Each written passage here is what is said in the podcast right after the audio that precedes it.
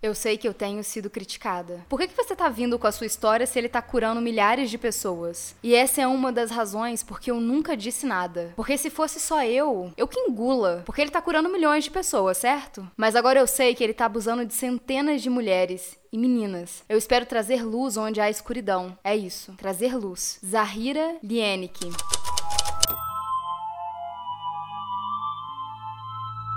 Bem-vindos ao Bu. E outras coisas. Eu sou a Mia. Eu sou a Cibele. Eu sou a Ana. E eu sou o Vitor.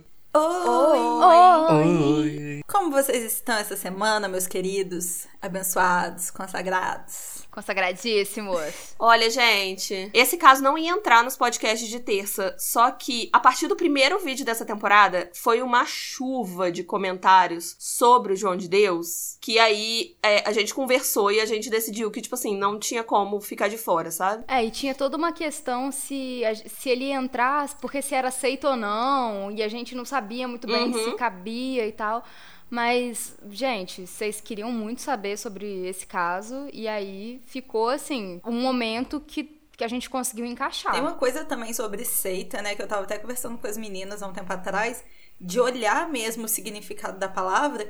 E é muito relativa a visão do que é seita, do que não é seita. Sim. É muito pessoal pra cada pessoa mesmo, como cada um interpreta. Então, assim, É, e fora que. Não, fora nada, desculpa. Podem falar quem quiser falar, que eu não tinha nada de importante.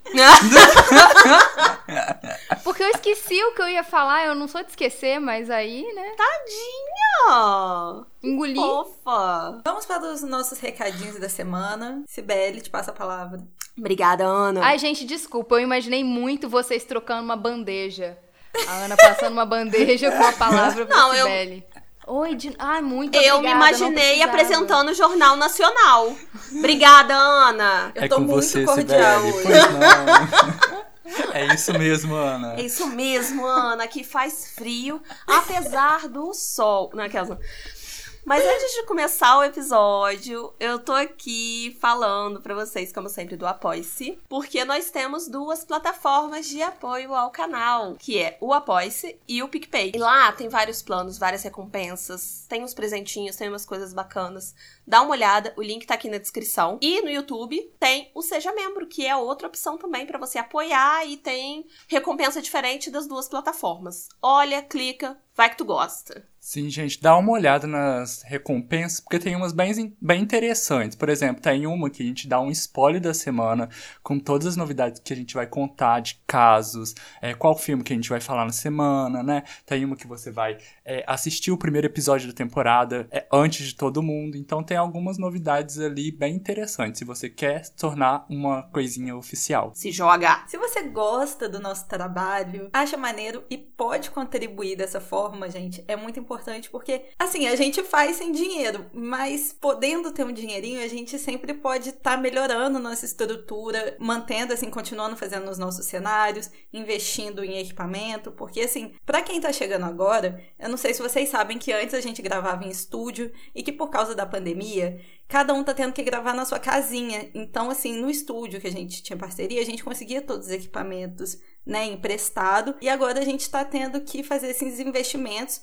E, por exemplo, cenário. Agora é tudo dois ou três eu participo, tudo tá multiplicado. Então, assim, essa ajuda é muitíssimo importante pra gente. Ah, e gente, nós estamos com um cronograma agora bem atualizadinho e vão entrar todos os benefícios de quem apoia, de quem tá contribuindo com o Bu. A gente tava num período muito de organização, a gente tá, lógico, entregando as coisas na medida do possível, mas agora tá entrando direito mesmo no nosso cronograma. Então, podem apoiar que a gente vai entregar direitinho todos os vídeos, podcasts, tudo que a gente prometer lá vai ser entregue. Só queria dar um spoiler que quem estiver assinando como apoiador do canal vai receber um podcast especial com uma psicóloga. E eu garanto que vai ser muito bom. Aí, se vocês não acharem muito bom, eu já desgaranto pra vocês me processarem. Mas assim, Gente, outra coisa também, quem já apoia, né? Quem já é membro e não tá recebendo ainda os benefícios, por algum acaso, assim, algum e-mail não chegou, não visual- visualizou nossos e-mails, manda pra gente, ou pelo Bull End Contatinho, ou pelo direct do Instagram também, que a gente coloca vocês recebendo todas as nossas recompensas. Agora vamos para o momento Xuxa. Falei certo. E no último Treinou. episódio. Mas no último episódio eu falei certo também e ninguém me deu biscoito, tá? A gente tá aqui pra te dar biscoito quando você erra. Eu te dou biscoito quando você faz uma coisa errada. Eu não te dou biscoito quando você faz as coisas certas. Certo é sua obrigação. Agora, falar Xuxa é o melhor momento. Momento Xuxa, então, pra todo mundo. Porque é o momento entregue. Xuxa. E tudo bom. Não, agora vai ser oficialmente, então, momento Xuxa. Mesmo quando eu quiser falar certo, eu vou falar errado. Ah, tá. Porque o errado é o certo. Aham. Ai, amei isso. Oficializou meu erro. Agora eu vou errar feliz da vida. Agora vai Obrigada. acertar. Todos vai tentar errar e vai acertar. A gente quer mandar um beijo pra Cris Martins, Viviane Ferreira, Queria mandar um beijo muito, muito especial pra Tati Alves. A Mari, meu amorzinho. Daiane, meu neném. A Tatá, a Emily. O Lucas Campos, ele não quer o meu beijo, ele não quer o beijo da Sibeli. Ah. Ele não quer o beijo da Ana, ele quer um beijo do Vitor. Então, Vitor, manda um beijo pro Lucas. Ai, eu sei quem que é. Beijo, Lucas. Você é um querido. Beijos, beijos. Lucas, feliz aniversário, meu querido. Seu aniversário foi dia 5 agora. Não só eu, mas o Bu inteiro te deseja um ótimo aniversário, mesmo que atrasado. É, obrigado demais por você estar com a gente. E é isso, a gente tá cheio de amor aqui por você, sempre. Eu queria mandar um beijo também pra Marcela Aragão e a Lana, que é uma inscrita desde o comecinho do canal, que falou que tinha vergonha. Opa, carai, quer entrar aqui dentro de casa? E um beijinho também pra Lana, que é uma inscrita desde o começo do canal, e ela falou que ela tinha vergonha de falar com a gente, mas não tenha vergonha, por favor, converse, que a gente gosta de conversar. E pro Bord, que pediu esse episódio também. E, gente, as orações serão atendidas. O que vocês pedirem, tendo paciência, a gente uma hora faz. A gente tem uma planilha gigante. É, não, é gigante mesmo. E. Porque, gente, gente bizarra no mundo é o que não falta pra gente falar nesse canal. O Vi tem um, um alerta aí de gatinho, como a gente chama aqui no Bull. E, gente, esse caso, então, ó, é muito gatilho. Sintam-se à vontade aí pra não escutar o episódio, voltar num próximo, porque tem realmente esse caso, essa pessoa, vocês vão odiar. Não, Não gente, tem assim. como falar outra coisa. Não tem como. E se você quiser ouvir o episódio mesmo assim, a gente vai deixar também alguns avisos de, de alerta vermelho durante o episódio. Tem, tem uma parte que a gente vai avisar que o bagulho vai ficar mais pesado. Bora pro caso.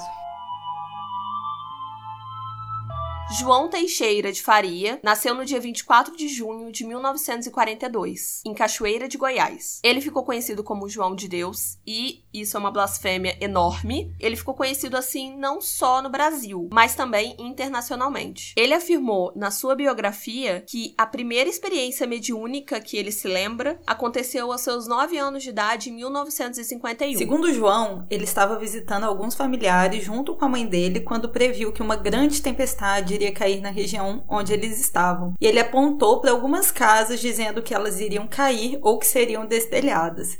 E segundo o relato dele, a tempestade realmente caiu exatamente como ele previu e destruiu várias casas ali no local. Ele também disse em sua biografia que no dia seguinte do temporal, ele viu um clarão e uma voz falando com ele, dizendo que ele deveria procurar um centro espírita específico. Ao chegar lá, o diretor do local teria se aproximado dele e perguntado se ele era João Teixeira Faria e disse que ele estava esperando por ele. Ele conta que nesse momento desmaiou e acordou horas depois, com pessoas dizendo que ele havia incorporado uma entidade espiritual chamada Rei Salomão. Naquele dia, ele teria curado cerca de 50 pessoas e teria iniciado ali os atendimentos espirituais. João fundou em 1976 a Casa Dom Inácio de Loyola, em Abadiânia, a 100 quilômetros de Goiânia e 100 quilômetros de Brasília. E neste local ele começou a fazer atendimentos espirituais. De quarta a sexta, ele recebia pessoas do Brasil e do mundo que estavam em busca de ajudas por diversos tipos de problemas, principalmente de saúde. Por semana, cerca de 5 mil pessoas iam buscar atendimentos de João. Nesse lugar, o João Teixeira ele fazia alguns tipos de operações que poderiam ser ou espirituais ou até mesmo com instrumentos. E tem uns vídeos que mostra ele passando bisturi no olho das pessoas, ou cortando pedaço da pele das pessoas, sabe? Tipo, costurando parte dos, cor do- dos corpos das pessoas. Gente, é muito louco. Inclusive, eu cheguei a ver um vídeo que tem essa imagem no documentário que é sobre a vida dele e tudo mais, antes de toda essa polêmica estourar, que ele enfiava uma tesoura, a tesoura tava com a pontinha enrolada com algodão, ele simplesmente enfiava toda a tesoura no nariz do cara. Ou eu fiquei com tanto nervoso. Sim, ele enfiava o, a ponta da, da tesoura, a tesoura tipo da mãe da minha mão, sabe? Enfiava no nariz da pessoa, Nossa. ficava rodando, rodando, tipo, pra limpar, e depois tirava e saía sangue pra caramba. E, tipo assim, isso era muito famoso, porque, pelo que eu entendi, nos momentos em que ele fazia essas operações, ele tava incorporado. Tanto que teve um momento que fazia parte também desse documentário sobre ele, em que ele falava: Eu sou o doutor Augusto de Almeida. Mas, gente, são umas imagens muito bizarras, assim, de, de bem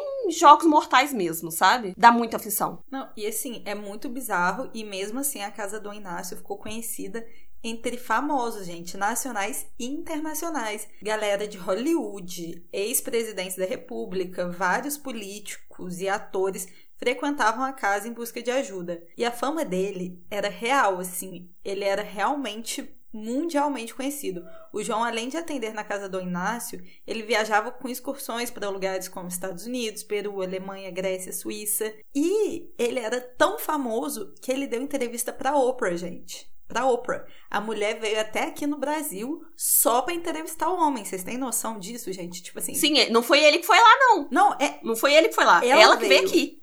Então, assim, só pra vocês terem noção, tipo, é muita fama para você deslocar a Oprah de um país para ela vir só te uhum. entrevistar. E assim, tudo isso, essa fama toda, por causa das supostas curas que ele ministrava. Porém, nem tudo são flores. Na verdade, nessa história, nada são flores. Para contar o início das denúncias contra o João Teixeira, a gente usou como fonte o documentário chamado Em Nome de Deus, que tá disponível na Globoplay. A gente não tá sendo paga, mas poderia. Não é mas é questão é porque... de não querer, pois é. gente. Que querer. Não é questão de não querer. Patrocina nós. Patrocina nós. Inclusive, o primeiro episódio dessa série tá disponível para todo mundo. Também não é merchandising, mas assim, é porque gente, eu, quero eu gostei ser bastante do... de merchandising. Eu quero. Quero por favor, me acusem. Eu quero, pelo amor de Deus. Eu só tô falando que não é porque poderia ser, entendeu? Hello Globo, a gente tá tudo bem? piscando pra Globo caso vocês não estejam vendo. é, exatamente. Tudo que a gente tá falando aqui sobre a descoberta dessas vítimas, a gente tirou desse documentário. E lembra que a gente falou que em algum momento ia ter um, um alerta vermelho sobre gatilho? Então, esse é o momento de parar o podcast caso você tenha muita sensibilidade com assuntos relacionados a abuso sexual. Segundo o documentário, Pedro Bial estava interessado em trazer João de Deus para o seu programa. Afinal, gente, um cara muito benevolente, curandeiro, carismático, é tudo que a gente quer ver numa entrevista na TV, certo? Segundo o apresentador, a produção tentava contato com ele, mas o João nunca dava um sim nem um não. Até que em 2018, o Bendito aceitou, mas disse que era para a produção ir até o local dos atendimentos para que a entrevista fosse dada. Daí o Pedro Bial, ele diz que começou a pesquisar sobre a vida dele porque essa coisa, né, gente, que nem a gente para fazer um episódio a gente começa a estudar a vida da pessoa. A mesma coisa é um entrevistador, um jornalista. Ele começou a estudar mesmo a vida do, do João de Deus, eu acho. Fica até mal de chamar ele assim, mas enfim. E um dia, antes da data marcada pra viagem pra Abadiânia, ele desistiu da entrevista. Porque ele viu o, esse documentário que eu falei, que tem as imagens muito fortes e tudo mais. E ele disse que ele não tinha conseguido ter a única coisa que o João tinha falado que ele precisava ter para ir até o lugar, que era fé. Ele não conseguia ter fé naquilo que o João acreditava. Camila Pel, que é jornalista e roteirista que trabalhava ali no programa do Bial, sobre que o Bial havia cancelado a entrevista com João Teixeira e começou a perguntar para as pessoas próximas a ela o que, que, elas sabiam sobre ele. Uma amiga dela, que era uma das pessoas que segurava a bandeja com os instrumentos ali que João utilizava, né, que ficava na hora das cirurgias, a Camila ligou para essa amiga dizendo que a entrevista tinha sido cancelada. E a amiga dela pediu então para que Camila visitasse ela porque ela tinha uma coisa para contar. Durante a conversa com a Camila, a mulher disse que ouvia rumores muito fortes de que mulheres eram abusadas durante as consultas. João tinha uma sala em que ele recebia sozinho algumas pessoas pessoas, geralmente mulheres. E essa moça contou já ter visto várias vezes mulheres saindo em prontos dessa sala. Foi aí que a Camila começou a conversar com algumas vítimas, porém elas não queriam ser identificadas. A primeira das vítimas tinha 51 anos e diz ter sido abusada pelo João havia 20 anos. Camila começou então uma investigação do caso e uma pessoa foi levando a outra que foi levando a várias. Ela havia entrado em contato com algumas vítimas, com uma ativista chamada Sabrina Bittencourt, que estava investigando várias frentes de abuso sexual. Ela entrou em contato também com outro ativista chamado Júlio Ferrari, que apresentou a uma guia de viagens americana e a uma guia da casa. Enquanto Camila conversava com algumas vítimas, ela percebia que, apesar de elas não se conhecerem, elas falavam coisas muito parecidas. Muitas vezes falavam a mesma frase durante seus relatos, sem que elas soubessem. E assim, gente, claro que se tiver uma vítima de abuso sexual, a gente tem que acreditar na vítima até que se prova o contrário. A primeira coisa que a gente faz em qualquer caso de denúncia de abuso sexual é acreditar na vítima e ponto. Mas o fato de ter vários relatos de pessoas que não se conhecem e que são tão parecidos entre si era uma prova de que tudo era verdade, porque essas pessoas não se conheciam. Então alguma coisa tinha que ser feita. No documentário, inclusive, tem uma cena que são as vítimas, né, anônimas, elas não estavam mostrando o rosto e tudo mais, e elas iam contando relatos, só que cada parte da história era contada por uma vítima. E no final, você entendia a história completa. Ou seja, cada uma contou uma história, mas as histórias se completavam entre si de tão parecidas que era, e parecia que era só uma pessoa contando. E os relatos eram horríveis. Vamos descrever agora como o abuso acontecia na maior parte das vezes, baseado nos depoimentos das vítimas. Então, assim, Outro avisinho aqui importante, gente, se vocês não pararam Sim. até agora, se vocês não se sentirem prontos, preparados, emocionalmente bens para isso, não escutem. Geralmente uma entidade incorporava o João de Deus que falava que iria ajudar aquela mulher e que era para ela ir para a sala do médium depois. E geralmente elas eram colocadas como as últimas da fila e por isso entravam quando não tinha mais ninguém por perto. Chegando na sala do coisinha, ele falava: Levante, minha filha, que eu vou lhe ajudar. Eu sabia que você viria. Bem, quase um deus mesmo falando. Uhum. Daí ele colocava a mulher de costas e começava a passar a mão pelo corpo delas, pelos seios, e algumas vezes pedia para elas mexerem os quadris. Eita, nós! Então ele colocava o pênis dele para fora. E aí continua porque não tem como achar que esse cara era um monstro à toa, né? O abuso continuava com uma das vítimas disse que havia ficado com nojo e por isso se recusou a fazer o que ele estava mandando. E ela disse que ele falava: "Faça direito o que eu mando, menina. Você não quer as coisas? Como que você faz as coisas na sua vida? Se você não fizer essas coisas, você nunca vai ter nada. É assim que você quer ficar curada? Se você não fizer o que eu tô mandando, sua doença vai voltar. Ou seja, era abuso sexual e psicológico o tempo inteiro. Num combo bizarro, bizarríssimo. Uhum. Seria ótimo que essas denúncias fossem ao ar no programa do Bial. Porém, não dava para um programa de entrevista levar apenas pessoas que não queriam ser identificadas. Afinal, vítimas de abuso sexual normalmente não querem ser identificadas. Elas tinham medo, gente. João de Deus era um homem muito poderoso. Além de que, há vários motivos que levam uma pessoa a não querer se identificar numa situação dessas. E não, não dá para julgar, não dá pra gente falar que elas tinham que ter ido lá e ter dado a cara a tapa, porque você carrega o estigma de ter sido uma pessoa estuprada. E nem todo mundo lida bem com isso nem com a pessoa que tá sendo que foi vítima do abuso, nem a própria pessoa que foi abusada. Então, assim, é uma perturbação psicológica tão grande que quem é um ser humano para levantar a voz, a palavra para julgar alguém que não foi à frente falar sobre isso, porque a gente até falou sobre isso em um dos vídeos que por mais que você não tenha que ter vergonha do abuso que sofreu, é compreensível, é totalmente compreensível que você tenha vergonha, porque é uma parada muito pesada e eu não quero nem começar a, a dizer o porquê e tudo mais, porque quem sou eu para me botar no lugar dessas pessoas? Mas assim, gente, é pesado demais. E se você não passou por isso, por favor, nem tente começar a tentar justificar o porquê que essas pessoas não foram. É, porque é, é, sempre muito mais complexo do que a gente acha, do que, que poderia ser, sabe? É tão complexo porque nesse caso também, no documentário, teve umas vítimas que falaram que tinham muito medo da questão espiritual também. Porque as pessoas que estavam indo, elas estavam em momentos completamente frágeis da vida.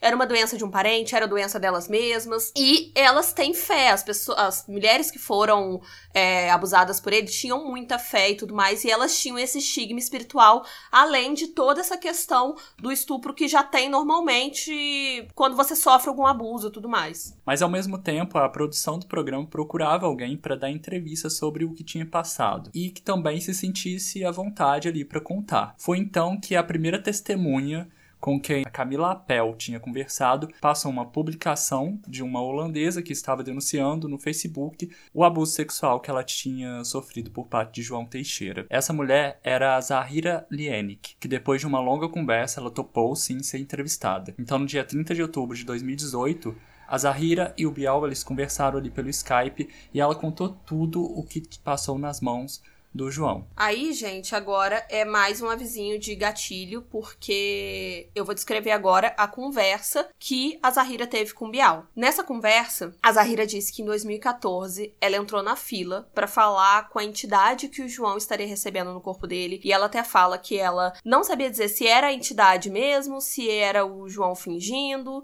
que hoje em dia ela não sabe mais, apesar de toda a crença dela. E a, ent a entidade, né, ou o próprio João, tinha informado que o João receberia ela depois de todo mundo na sala dele e que era para ela esperar do lado de fora, que ela seria atendida depois que todo mundo fosse embora. E a Zahira ela fala que de certa forma ela se sentia até especial, já que ela finalmente estava recebendo a atenção, né, para ela receber a cura que ela tanto estava buscando. Ela então entrou na sala e ela se viu sozinha com o João. Daí ele perguntou para ela o que, que ela buscava ali. Ela até fala que ela, ué, mas ele não sabe o que que eu vim fazer? Como assim? Ele, eu pensei que por ele estar com a entidade já para me tratar, ele saberia o que que era e tudo mais. Só que ela informou que ela estava buscando cura para um trauma sexual dela. Ela tava buscando ajuda justamente para um trauma sexual que ela tinha. Gente, nossa, ouvindo o relato dela é de cortar o coração. Sério, é muito ruim de ouvir. Misericórdia, cara. E aí, assim, o estômago já começa, né, a querer daquele embrulho. Aham, uhum, sim. Porque você vê que ele se aproveitava mesmo e ele não tava nem aí, sabe? Tipo, nem aí o que a pessoa ia sentir depois, durante, etc. Daí ele disse para ela ficar em pé na frente dele. Ele ficou ficou, primeiramente, cheirando ela. Depois ele pediu para ela virar de costas. Daí, ela explica que o banheiro tava aberto e ele meio que virou ela para dentro do banheiro e ela começou a se olhar no espelho. Ele ficou atrás dela e pegou a mão dela e colocou na calça dele, em cima, vocês sabem de onde. Ela disse que nessa hora, gente, ela congelou. Aí entra aquelas coisas assim: ah, como é que continuou lá? Como é que não gritou? Como é que não saiu correndo?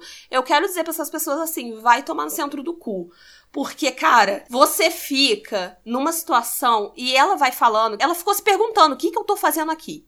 Por que, que eu tenho que passar por isso pra curar o meu trauma sexual? Por que, que ela precisava passar por isso? Só que alguma, alguma coisa dentro da cabeça dela ainda tava acreditando, tipo, tá, esse cara é muito famoso, esse cara é muito sábio, ele sabe o que ele tá fazendo, só que ao mesmo tempo ela não tava gostando do que tava acontecendo ali, ela queria sair correndo, e foi isso. Ela falou que ela ficava completamente estática. O nosso cérebro, ele tenta te dizer que não tá acontecendo, e ele tenta te pedir para não surtar, porque você não espera que alguém esteja te abusando sexualmente, a não ser que você uhum. já tenha sido abusado sexualmente várias vezes. Aí ela já foi, mas ela não esperava dele. Aí o seu cérebro fica tentando te dar, tipo, algumas coisas para você não surtar. E também, gente, ao mesmo tempo, você entra em negação, né? Para você não surtar mesmo, você começa a entrar em negação de tipo assim, não, não tá acontecendo, eu tô entendendo errado. E você já prevê também a tragédia do confronto, porque se você confronta essa pessoa, ela provavelmente vai dizer que você tá louca, uhum. que na verdade verdade não, não foi isso, que ele só tava tentando te ajudar, isso e aquilo.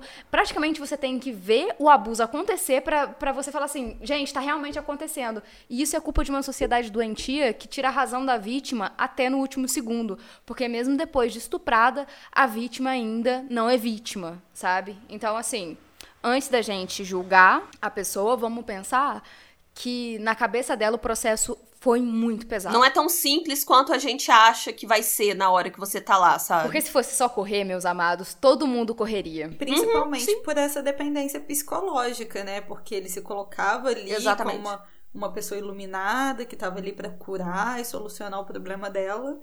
E é muito difícil o nosso cérebro ligar, tipo, até você perceber que aquilo tá acontecendo. É muita informação, é muita coisa acontecendo. Quando tem um abuso de alguém que não é famoso, não tem nenhuma nenhuma relevância social, assim, que as pessoas conhecem, que é uma pessoa famosa, quando tem esse tipo de abuso, a pessoa já fica, tipo, ninguém vai acreditar em mim. Ah, vão ficar me questionando. Ah, será que eu tô passando por isso mesmo? Agora você pensa, uma pessoa. Cara, a gente falou, era 5 mil pessoas por semana que ia pra cidade pra receber a benção dele, para receber uma cura, pra. Sabe? Tipo, ele era uma pessoa muito, mundialmente conhecida. Então você fica se perguntando, tipo, não, eu devo estar tá louca. Não, não tá acontecendo isso. É, e o que, que eu tenho de tão especial para estar tá acontecendo comigo, né? Qual é a desgraça particular que tenho? Mas na verdade é que geralmente uhum. os abusadores contam muito com o silêncio das vítimas. E as vítimas não podem ser culpadas por esse silêncio, porque essa trama funciona muito entre aspas, bem por conta disso, porque é uma parada em cadeia, sabe? Uma coisa alimenta a outra uhum. e não dá para culpar a vítima, só dá para culpar, culpar o abusador, né? A Zahira entra em mais detalhes durante a entrevista e aí ela diz que todo esse abuso foi muito mais longe.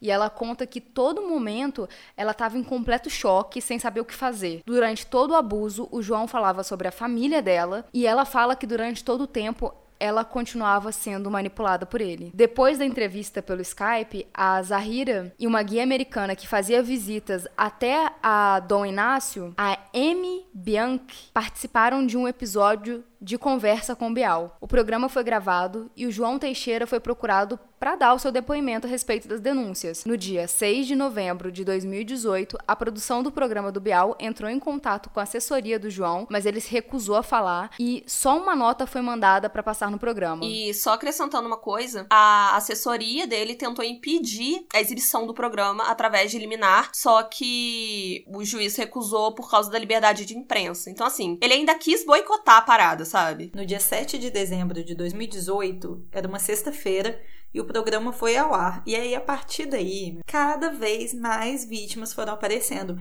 Que também é uma coisa muito comum, gente. Porque, assim, quando uma pessoa cria coragem para falar, depois vem um efeitinho cascata e vão aparecendo várias outras pessoas, né, gente? Mas é porque eu acho que tem a ver com isso que a Mia falou, de tipo assim, Cara, aconteceu só comigo, eu vou ficar quieta. Mas aí você vê que não. Durante a entrevista, a Zahida falou sobre sua vontade de inspirar outras mulheres que também sofreram abuso dele a denunciarem. E assim, aparentemente, ela inspirou, e que bom, né? E a Zahida falou sobre essas mulheres não estarem sozinhas os ministérios públicos de Goiás e de São Paulo abriram canais para receber denúncia ali das vítimas. E só um adendo aqui, assim, que eu tava. Você joga o nome dele no Google e aí aparece assim, sabe aquela primeira coisa do Wikipedia? Aparece assim, João de Deus, empresário. Sabe, parece um homem íntegro. Parece um homem. Sabe, tipo, você fica assim, gente, como assim? eu fiquei um pouco chocada. Uhum. Com a repercussão do caso, o João ele começou a negar todas as acusações, né? E na época, uma nota foi encaminhada para o jornal Globo que dizia o seguinte: A situação trazida, além de ser fantasiosa, é lamentável, uma vez que o médium João é uma pessoa de índole ilibada. Tal situação é muito grave. Se estivéssemos falando no âmbito jurídico, para que uma situação se caracterizasse como criminosa, a parte lesada teria que demonstrar a materialidade do ocorrido. A sala em questão é pública e qualquer um tem acesso a ela, jamais fica trancada, é livre para entrada e saída de pessoas e é aberta a todos. E é engraçado, né? Porque engraçado é a forma de dizer, porque tem nada engraçado aqui, mas que eles falam da materialidade do ocorrido. E quando o pessoal da produção do, da conversa do Bial ligou para a assessoria do João, falando sobre o programa que iria pro ar, perguntaram exatamente disso, da materialidade do ocorrido, e eles falaram, gente, mas Tá, questão de provas, quando o assunto é abuso sexual, é muito complicado, sabe? Tipo, a gente tem as denúncias. Mas é muito fácil refutar falando assim: você tem provas? Inclusive, é, eu vou falar aqui que eu vou expor. Que eu vou expor gente escrota, de vez em quando a gente tem que expor. Que é o marido da minha prima, uma vez, é, a gente sempre briga. Sempre tenho brigas com ele, não é uma pessoa que eu posso declarar meu afeto, porque não é. E eu estava conversando, foi na época que rolou aquele bafafá com o Neymar, com aquela menina uhum. e tudo mais. E aí eu tava num churrasco explicando pro meu padrinho o que que caracterizava estupro. Sabe? Tipo, a, a, a partir de que momento ali? Porque você podia estar com a pessoa querendo estar com a pessoa a partir do momento que você fala assim, opa, não Uhum. quero mais, e a pessoa segue em frente, aquilo já é caracterizado como estupro. E aí, enquanto eu explicava isso pro meu padrinho, esse marido da minha prima maravilhoso, começou a gritar assim: se não tem prova, não tem estupro. Se não tem prova, Já não tô tem imaginando estupro. que alguém talvez tenha um rabo preso, hein? Gente, vamos tá Pois filmando é. toda. Vamos fazer várias sex tapes, ok? Toda vez que a gente for transar, a gente filma. Porque é o jeito. Pelo jeito é isso, entendeu? E, e assim, eu respirei fundo. Respirei fundo, tentei ignorar, né? Mas aí ele falou três vezes, gente. Ele gritou no meu ouvido, ele se meteu na minha conversa e falou: se não tem prova, não tem estupro. Sério, eu acabei com a festa da família aquele dia. É só isso que eu vou falar pra Aquela você. vergonha de ser homem, né? Sua raça, sua raça sua. Mas assim, uma coisa que é muito importante de dizer é que, por exemplo, eu, se dissesse que fui estuprada por uma pessoa, whatever, seria acreditada, provavelmente. Por quê? Socialmente, as pessoas me veem como uma pessoa muito ou muito séria, ou muito criança, porque eu tenho essa cara de criança minha aqui mesmo, que eu não posso fazer nada com isso, ou me veem como uma pessoa muito fofa, não me taxariam como uma menina gostosa, safada. Aproveitadora de homens de família. Eu vou começar a tirar fotos que me enquadrem nesse negócio, que eu também quero ser enquadrada nesse negócio aí de safada, mas então, normalmente não me veem dessa forma. Aí, se eu falasse assim, gente, fui estuprada por fulano de tal, ninguém conhece fulano de tal, provavelmente acreditariam em mim. Mas também se eu, com essa mesma postura que tenho, que não diz nada sobre mim, porque eu poderia ser uma grandíssima de uma filha da puta muito meiga. Mas, e se eu falasse que fulano de tal que todo mundo gosta me estuprou, aí pronto. Aí já abriu um outro negócio que aí não é possível, porque o fulano de tal é muito maneiraço. Aí ele é maneiraço demais pra ter estuprado ela. São esses poréns que me irritam muito. Porque assim, foda-se se você ama fulano de tal. Eu quero que seu amor por fulano de tal seja enfiado dentro do seu cu, tá ligado? Se fulano de tal foi, no caso, dito como um abusador, Trataremos fulano de tal como suspeito. A gente não vai dizer que ele é, mas a gente vai suspeitar e a gente vai investigar. Sim. Fulana de tal, com cara de santa, com cara de. Não sei o que é cara de safada. Não sei o que é essa cara. Porque eu vou começar a tirar fotos e aí eu vou fazer cara de safada pra ver se vocês entendem que sou safada. Mas assim, fulana de tal, que é dita como rodada safada, ela tem que ser vista como vítima no momento que ela disser que foi estuprada, porque fulana de tal pode rodar a xereca dela pra mais de 500. Se na hora que ela falou assim, hum, aqui não quis. Aqui, minha xereca não estava afim.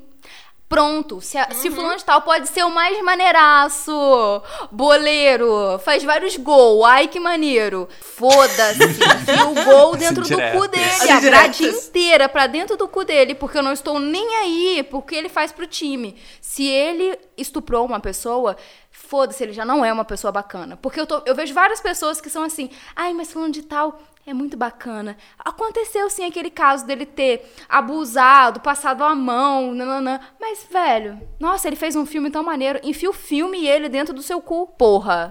Uma, uma mulher gostar de sexo não faz dela inestuprável. A vida não funciona assim, tá? A mulher pode gostar muito de sexo e não querer transar em algum momento e com, com algumas pessoas. A vida funciona assim, não sei se vocês sabem. E, aproveitando esse parêntesesão que abrimos, é, teve gente que pediu pra gente fazer temporada sobre caras, né, que abusaram de mulheres e continuam aí com jobs. Com Nossa, fama, vai ser uma temporada com- gigante, hein? Poxa, mas aí vai ter que ser uma temporada de um ano, meus amores. Nossa, não, não vai ter fim. Eu acho que podemos passar um ano fazendo essa e não acaba. Nossa senhora. Nossa, gente. Só que a grande coisa pra mim é, eu não quero saber quanto a pessoa gosta de fulano de tal, porque eu já vi casos muito próximos onde fulano de tal é amigo de fulano de tal, logo fulana que disse que foi estuprada por essa pessoa não pode ter sido estuprada por essa pessoa, porque eu gosto muito de fulano de tal. Eu não estou nem aí pra sua amizade com fulano de tal, pode ser seu pai, pode ser sua mãe.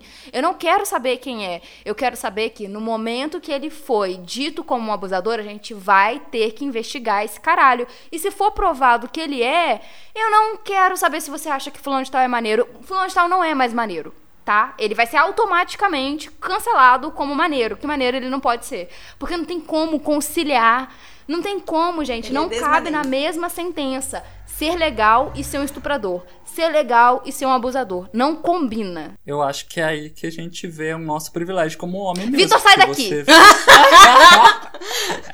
Vai É, ser cancelado! você cancelada.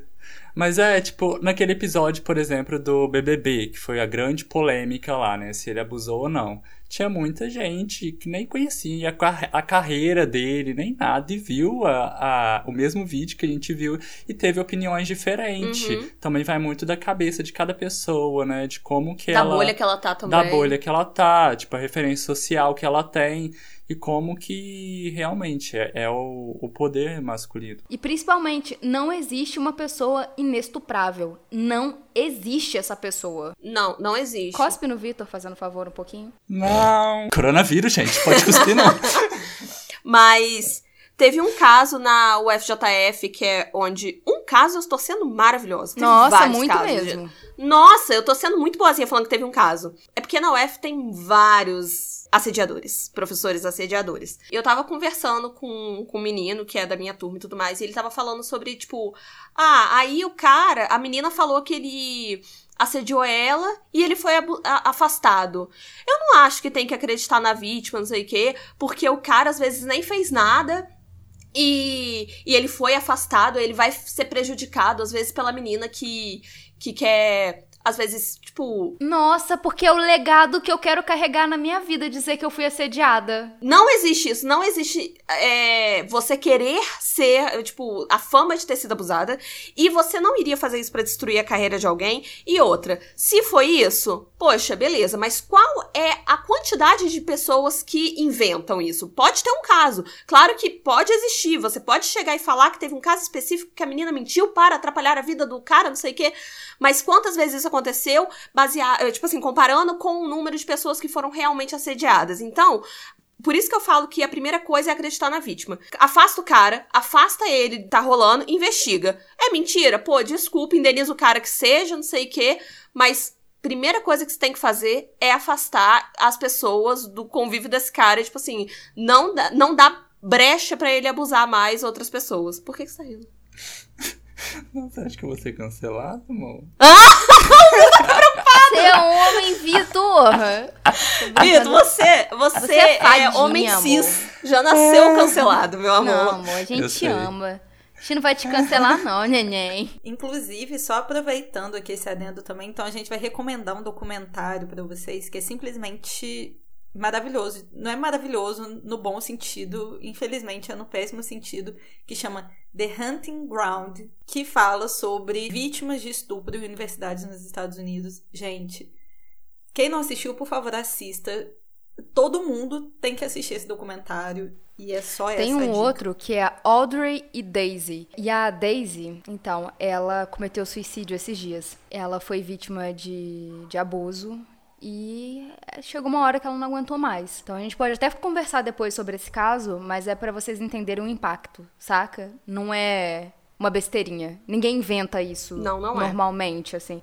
Se tem uma pessoa louca, psicopata que inventa um negócio desse aqui e ali, a gente não vai acabar com a vida de pessoas que não estão inventando por conta delas, né? Vamos fechar esse parênteses, senão não vai, a gente nunca vai voltar. Nossa senhora, vamos. Então, voltando pro caso, né? Vocês lembram do caso, João de Deus. Beleza. A assessoria do João ainda acrescentou, depois que o programa do Bial foi ao ar, né? Abre aspas. Uma vez que está sendo atingido a honra e imagem de uma pessoa pública conhecida mundialmente e muito respeitada, pergunte o que as motivam. Essas pessoas não só estão prejudicando ao médium João, mas milhares de pessoas que precisam de cuidados na casa de Dom Inácio.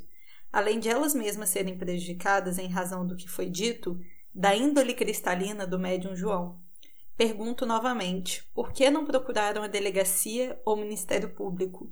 E se não o fizeram, qual a razão dessa omissão? Fecha aspas. Hum, é o que a gente tava falando. O Ministério Público do Estado de Goiás informou que João já estava sendo investigado por eles desde o primeiro semestre de 2018, que foi quando começaram a aparecer as primeiras denúncias de abuso sexual por parte dele. No dia 10 de dezembro, o Ministério Público de Goiás anunciou a criação de uma força-tarefa exclusivamente para investigar as denúncias contra o João Teixeira, que seria formada por cinco promotores e dois psicólogos. No dia 13 de dezembro, o órgão informou que o número de denúncias contra o João já eram de 330. É porque ninguém Nossa. esperava que ia ter tanta coisa, tanta denúncia. Então te- teve que ser feita uma força-tarefa. Gente, vocês têm noção disso? Só isso mesmo. Eu fiquei muito revoltada com esse caso. Meu Deus, meu Jesus E Cristo. sim, em 2018 ele já tinha 76 anos, gente. Como a fama do João era internacional, quando a bomba estourou, foi uma bomba internacional também. A rede inglesa BBC, a emissora árabe Al Jazeera, o jornal espanhol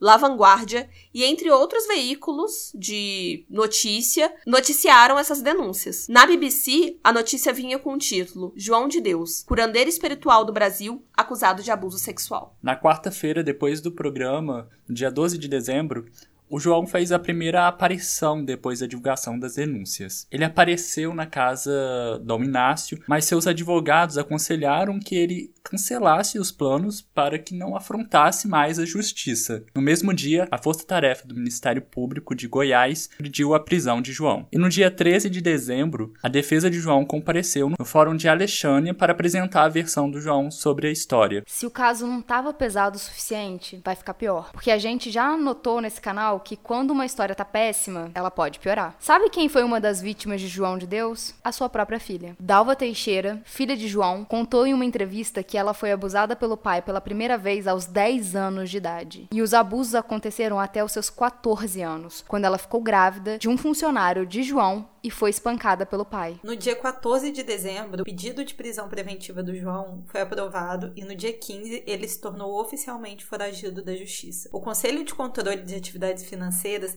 que recebe notificação dos bancos sobre movimentações atípicas, informou aos investigadores que o João tinha feito saques de nada mais nada menos de que 35 milhões de reais às vésperas de quando sua prisão preventiva foi decretada. Então, assim, ele estava preparadíssimo para passar o resto da vida num lugar bem longe, né? Porque 35 milhões é muito dinheiro. Isso fez com que o Ministério Público e a Polícia de Goiás acelerasse o processo para pedir a prisão dele, já que esse dinheiro poderia ter sido sacado para que ele fugisse do país, muito provavelmente. E né? esse podcast vai ficar bem maior do que os que a gente faz normalmente, porque assim, esse cara, ele é versátil na arte de ser criminoso e de ser uma péssima pessoa. Teve coisas ainda que a gente deixou de fora. Inclusive, ele tinha essa fama tipo, não, a gente não cobra pra fazer as curas aqui, tudo mais, na, na casa lá e tudo mais. Só que ele receitava remédios que só vendiam lá. Tinha uma velhinha que vendia que só vendia lá, que tinha que usar.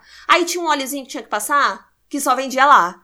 E com isso, ele só foi lucrando, foi lucrando, foi lucrando com a quantidade de pessoas que iam lá. Mas enfim, foi só um parênteses para vocês verem que, tipo assim, ele consegue ser pior a cada momento. No dia 16 de dezembro, o João Teixeira se entregou à Polícia Civil de Goiás. Ele foi interrogado por quatro horas e negou todas as acusações feitas contra ele. Ele informou no interrogatório que antes das denúncias virem a público, né, com o programa e tudo mais, ele recebeu um telefonema de um homem que estava ameaçando ele. Segundo ele, o homem teria dito no telefone: Eu tenho 50 pessoas para acabar com você. Se você colocar 100, eu coloco 200.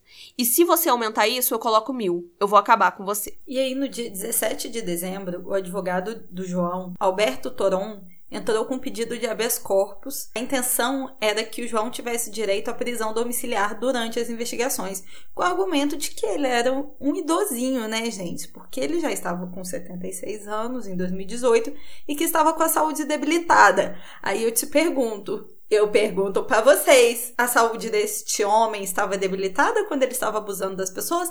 Aparentemente não, não é mesmo? Mas para ficar na cadeia estava debilitadíssima. No dia 19 de dezembro, uma busca foi feita na casa de João e na casa Dom Inácio. Durante a operação, a Polícia Civil apreendeu mais de 400 mil reais, dólares, euros, libras, dólares canadenses e entre outras moedas estrangeiras, seis armas e diversas munições na casa de João Teixeira. Um idoso, coitado, andando de bengala. Tadinho. Tadinho. Tadinho. Isso tudo foi achado em diversos locais do quarto dele, entre esses locais, um fundo falso no armário. De acordo com a Polícia Civil, os armamentos estavam sem registro, uma dessas armas estava sem numeração, quer dizer, para boa coisa ele não estava pensando que ele ia usar, e João Teixeira não tinha permissão para posse de armas. O pedido do habeas corpus foi negado e foi considerado que a prisão foi devidamente fundamentada na necessidade de manter a ordem pública diante da gravidade concreta do crime, diante da diversidade e da quantidade de armas e munições apreendidas. Ou seja, né? Quantidade de merda que ele fez, ele tem que ficar mais é preso mesmo. Em 7 de novembro de 2019, o João Teixeira Faria foi condenado a quatro anos de prisão em regime aberto por posse ilegal de armas de fogo. E a mulher dele, Ana Keila Teixeira, também era ré no processo, mas ela foi absolvida. Cabelelela Lila. Ana Keila. Cabelelela. Nossa, demorei a entender. No dia 19 de dezembro de 2019, João foi condenado a 19 anos e 4 meses de prisão em regime fechado por crimes sexuais cometidos contra quatro mulheres durante atendimentos espirituais na casa do Inácio de Loyola, em Abadiânia. Ele estava já detido ali havia um, um ano e respondia ainda a 12 denúncias. Ele sempre negou os crimes, né, gente? No dia 20 de janeiro de 2020, a juíza Rosângela Rodrigues Santos condenou o João Teixeira, agora com 78 anos de idade, a mais 40 anos de prisão por crimes sexuais cometidos contra cinco mulheres. A juíza Rosângela é que está acompanhando o caso dele, pelo que parece. Ela é da comarca de Abadiânia. E ela ainda vai julgar mais 10 denúncias contra o João de Deus por conta de crimes sexuais envolvendo outras 44 mulheres e não tem prazo definido para a próxima decisão. Ou seja, o que ele já foi condenado ele já não vai conseguir cumprir em vida, né? Mas ainda pode ter mais tempo ainda, cumprindo mais pena. E aí, no dia 26 de março de 2020, a juíza concedeu prisão domiciliar pro João por causa do coronavírus, né, gente? E aí, na decisão, a juíza escreveu: Como se vê, embora esteja sendo acusado por fatos de extrema gravidade, o requerente é idoso, acometido por doenças graves, por isso inserido no denominado grupo de risco para infecção pelo coronavírus, principalmente diante das más condições da célula, paredes mofadas, insalubridade, etc. Propicia a disseminação da Covid-19. Ela não parecia estar muito feliz, né, com isso. É, mas eu te pergunto, será que todos estão tendo também esse privilégio, né? Tem a questão da idade dele, que eu acho que possibilita que ele peça isso com mais facilidade. Aqui a gente não vai falar muito sobre isso uma, numa questão opinativa, porque é como a lei existe. E aí a gente pode achar muito ruim pro João de Deus que essa lei seja aplicada dessa forma, mas se a gente tivesse lá na prisão por um outro motivo e, ai, mas todo mundo que vai prisão é bandido. Foda-se, mas assim, não é essa a questão. A questão é que você pode ser bandido algum dia. Vai que, né, alguma coisa acontece na sua vida que, sei lá, para salvar o seu filho você teve que matar alguém, que você teve que roubar alguém. Não, você não sabe. Se um dia vai ser a gente, ou se vai ser um parente nosso, e aí você gostaria muito sim dessa proteção. E eu acho muito louco que para pedir essa proteção e para justificar depois a juíza, a juíza acabar justificando que teve que dar essa proteção, ela tem que dizer que, de fato, as prisões no Brasil, elas são terríveis. Uhum Uhum. Então ela não pode simplesmente negar que esse cara vá para casa, porque ele tá num grupo de risco. E é isso, a justiça não pode se responsabilizar pela morte de uma pessoa lá dentro, entendeu? E sendo que ele pediu para sair. Então, por mais que coce o nosso dedinho para escrever uma coisa, tipo, ai, mas a justiça no Brasil não toma cuidado, porque na hora que a gente reclama de certas coisas que são constitucionais, que são leis e tudo mais, a gente talvez esteja reclamando de uma coisa que pode valer pra gente lá na frente. Eu espero de verdade que isso é, essa lei esteja sendo cumprida não só para ele que tem certa fama, né? Porque ele tem uma fama uhum. ainda, ele é conhecido. É, é, isso que eu me questiono, assim, porque tudo bem, é, ele tá no direito dele. Só que acontece que aqui no Brasil, às vezes, o direito ele prevalece para algumas pessoas e para outras não, uhum. entendeu? Às vezes ele teve é, como recorrer a isso, às vezes a outra pessoa nem soube como recorrer a isso também. Não, é, isso não tá sendo uma questão de, de recorrer. Eles estão tirando todo mundo. Minha prima é agente penitenciária e o trabalho dela ultimamente tem sido só transferir pessoas, remanejar pessoas. A pessoa tá no tá grupo de risco, geral. ela já sai. Isso. A gente sabe que não foi só ele que foi beneficiado com isso, né? Mas eu não gosto de falar sobre laranjas durante o podcast. Essa decisão impõe algumas restrições, como a entrega do passaporte ao judiciário, uso de tornozeleira eletrônica, não dá para fazer um passeio maneiro, hypado, sem ter uma tornozeleira, sabe, gente? Faz parte da moda ultimamente, e proibição de frequentar a casa Dom Inácio de Laiola e de manter contato com as vítimas e testemunhas do processo por conta de todo esse embrolho. É óbvio que ele não pode estar perto dessas pessoas, que tramitam em segredo de justiça também quem são essas pessoas, tá, gente? João também não pode sair de Anápolis, que é onde ele mora, e ele deve comparecer ao judiciário todo mês para informar as atividades exercidas na prisão domiciliar. A casa Dom Inácio de Loyola, que é o lugar onde o João fazia lá seus atendimentos e tudo mais, ela fica numa cidade, como já dissemos aqui, chamada Abadiane. Gente, eu sempre tô falando essa porra dessa cidade. É. Mas essa cidade eu tenho que ler devagar pra, tipo assim, eu tenho que ler. Eu não, não consigo tirar da minha cabeça essa palavra. Ela chama Abadiânia. A cidade tem 19 habitantes e. Amor, 19 mil, 19 eu acho pouco. A cidade tem. Ele tá achando que tá lá na cidade lá do, do osso, só tinha 40 pessoas. Ai, gente, Tá em Centrália. Olha o bullying, hein? A cidade tem cerca de 19 habitantes. E Você a... falou de novo 19 habitantes. Ai, gente. Eu não sou boa com números. Eu sou péssimo. A cidade tem cerca de 19 mil habitantes e a Dom Inácio era o que mais movimentava ali a economia do lugar, né? Como também já dissemos, por semana, cerca de 5 mil pessoas visitavam a cidade e acabava consumindo ali o comércio local e tudo mais. E depois da prisão do João, o número de visitantes não passa ali de 100. Além da queda do movimento na casa Dom Inácio, o comércio religioso e também hoteleiro que girava em torno dela ali também foram afetados. Muitos estabelecimentos tiveram que demitir funcionários ou até mesmo fechar suas portas, porque o local realmente, né, movia, era, era- a fama era tão grande que ia muitos visitantes lá e alguns comércios pegavam ali essas pessoas assim Sim, a movimentar. pessoa- as pessoas viviam realmente do turismo, né? Sim, a casa ficou fechada durante três meses apenas por causa do corona e reabriu no dia 17 de junho, tomando aquelas medidas ali que a gente já conhece, álcool na mão, medir temperatura, uso de máscara, etc. A casa foi aberta apenas para visitação e meditação. Gente, eu me pergunto por que que, vai- por que que abriu a casa, já que, assim, lógico que tem, tem toda a fama, só que construiu uma fama Em que cima é, de uma pessoa, que é em né? cima de uma pessoa que se demonstrou um monstro, né? Que se demonstrou, é, assim, uma pessoa não digna de ter é, ali mantida a sua reputação, sabe? Pra que que vai manter a reputação ali? Era a casa... Money!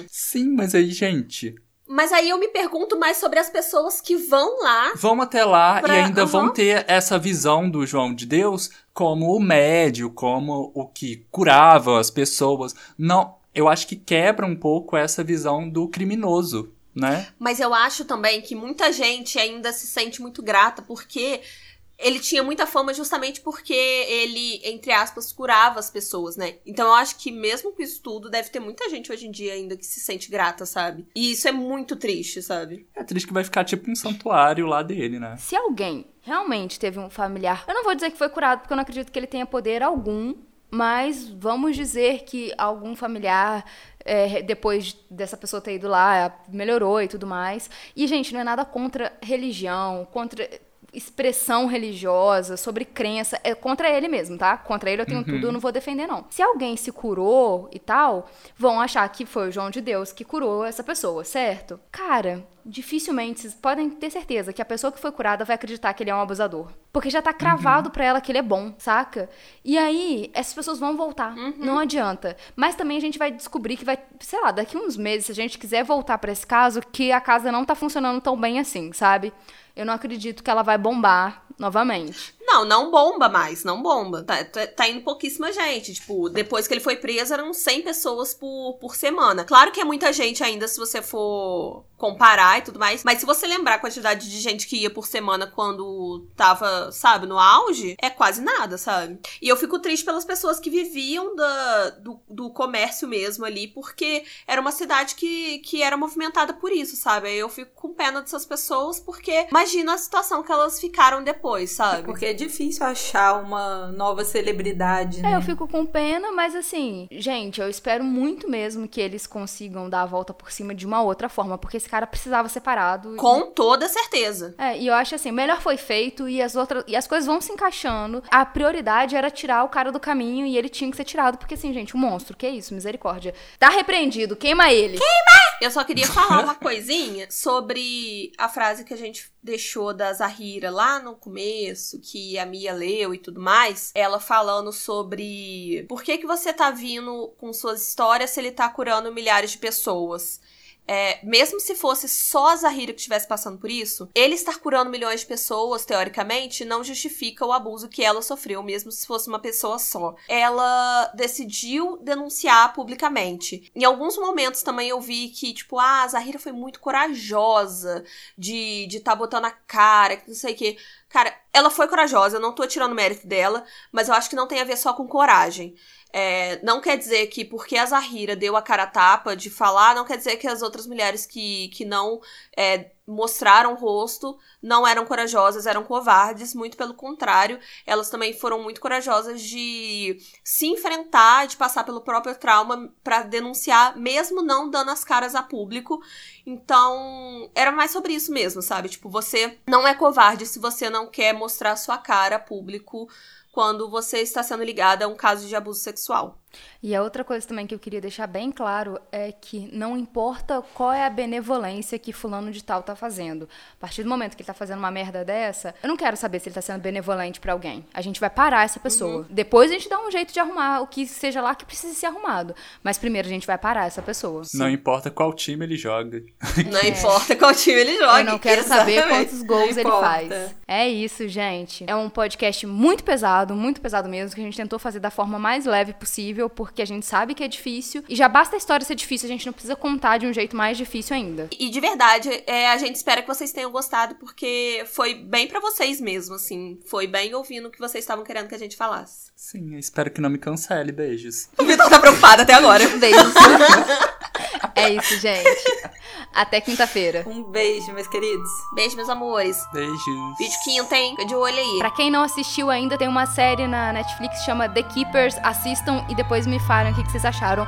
Tchau!